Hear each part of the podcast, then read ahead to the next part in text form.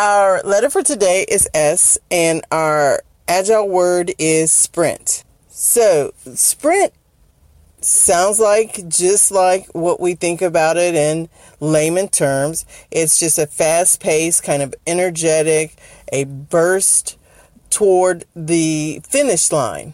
The sprints are timed box increments or iterations. And in that time box, we commit on the front end what we're going to accomplish. And then we, throughout that sprint, are making sure we have the right forward momentum in order to deliver on our commitment and our promise. And that's one thing that's important in agile is the team demonstrates back to the product owner that they're able to deliver on their commitments. If they're able to deliver on their small sprint commitments, then ultimately the product owner gets to see that progress and the consistency. And then they have more confidence that we're going to meet the end goal. The other way of software delivery was the big bang.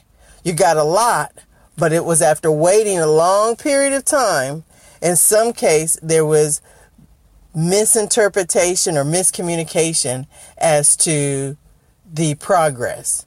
So, unfortunately, if there was a disconnect and what was going to be delivered, the product owner or business owner didn't know until you were so far along, there wasn't any time to adjust or to recognize the shortfall.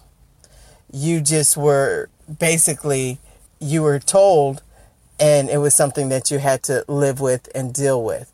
So the earlier communication, the earlier that you know about even your red flags, that transparency is also contributes to building up that confidence because that's better than being lied to and then being very disappointed and or there being major repercussions that impact the business and customers but it's way too late to do any damage control.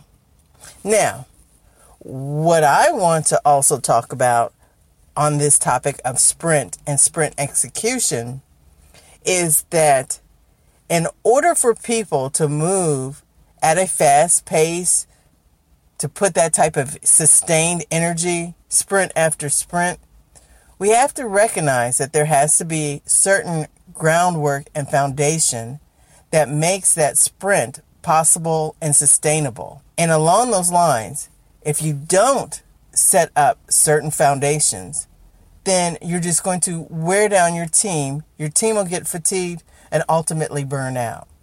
And one of the first things that a scrum master needs to always be looking at is the team healthy? Is it healthy enough to move forward and to sustain another sprint, to sustain that pace? If not, then A, you may just be more focused on the velocity than your team. If a team is losing team members, I wouldn't just chalk that up to the team members couldn't handle it.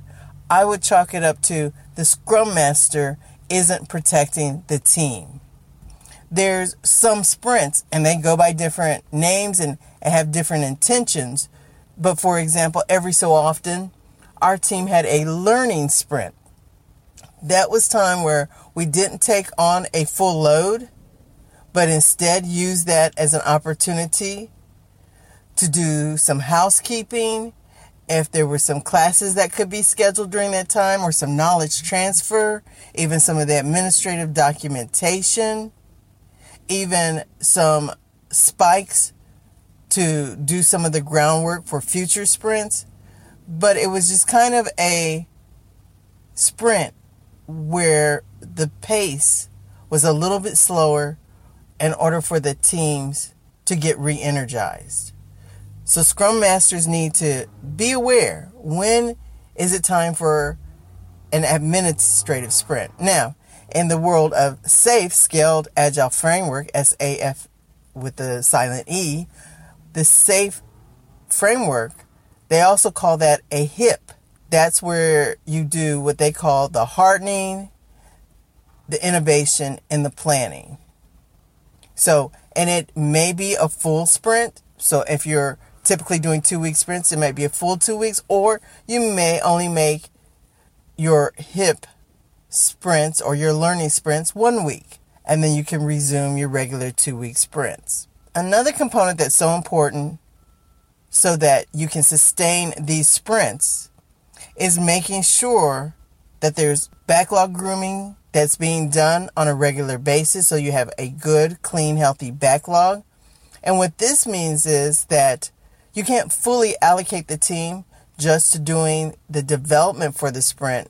There has to be time where they can meet and have conversations about upcoming stories and what's needed so that they're ready. So when you get to your planning sessions, you can talk about, plan, prioritize, and feel confident about the level of effort because you've done some grooming of those stories targeted for the next sprint.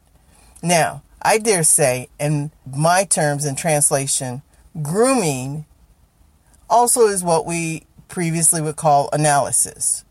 Are you doing your analysis of your stories to prep them for a meaningful conversation around prioritizing and planning? That's the true translation of grooming. Now, the other piece too is during these sprints, you need to have time to do your due diligence as far as QA. You need to have your time to do technical reviews. It's not just create code, test it. If it works, then check a box. Remember, quality software is part of the pillars and values of Agile. And within that comes the appropriate amount of documentation to support the code or to support the system. So, sprints, again, they're fast paced, energetic, high energy, but you've got to do not just the grooming of your backlog, but you've got to do some due diligence of your team members. These are human beings. They, like anyone else, need to be recharged. So, whether you're the scrum master or not, make sure if you see fatigue on your team, one of my workshops about healthy teams gives any member on the team permission to call timeout for the team. This is something that you can do during the planning sessions. Hopefully, you don't have to call a timeout in the middle of a sprint. But when you get to a planning session, someone can raise their hand for a timeout. This is, in the long run, much better than losing valuable resources and breaking up a team that's on its way to being a high performing team. So take that into consideration and stay with us as we continue through our Agile Alphabet. Thanks for joining us.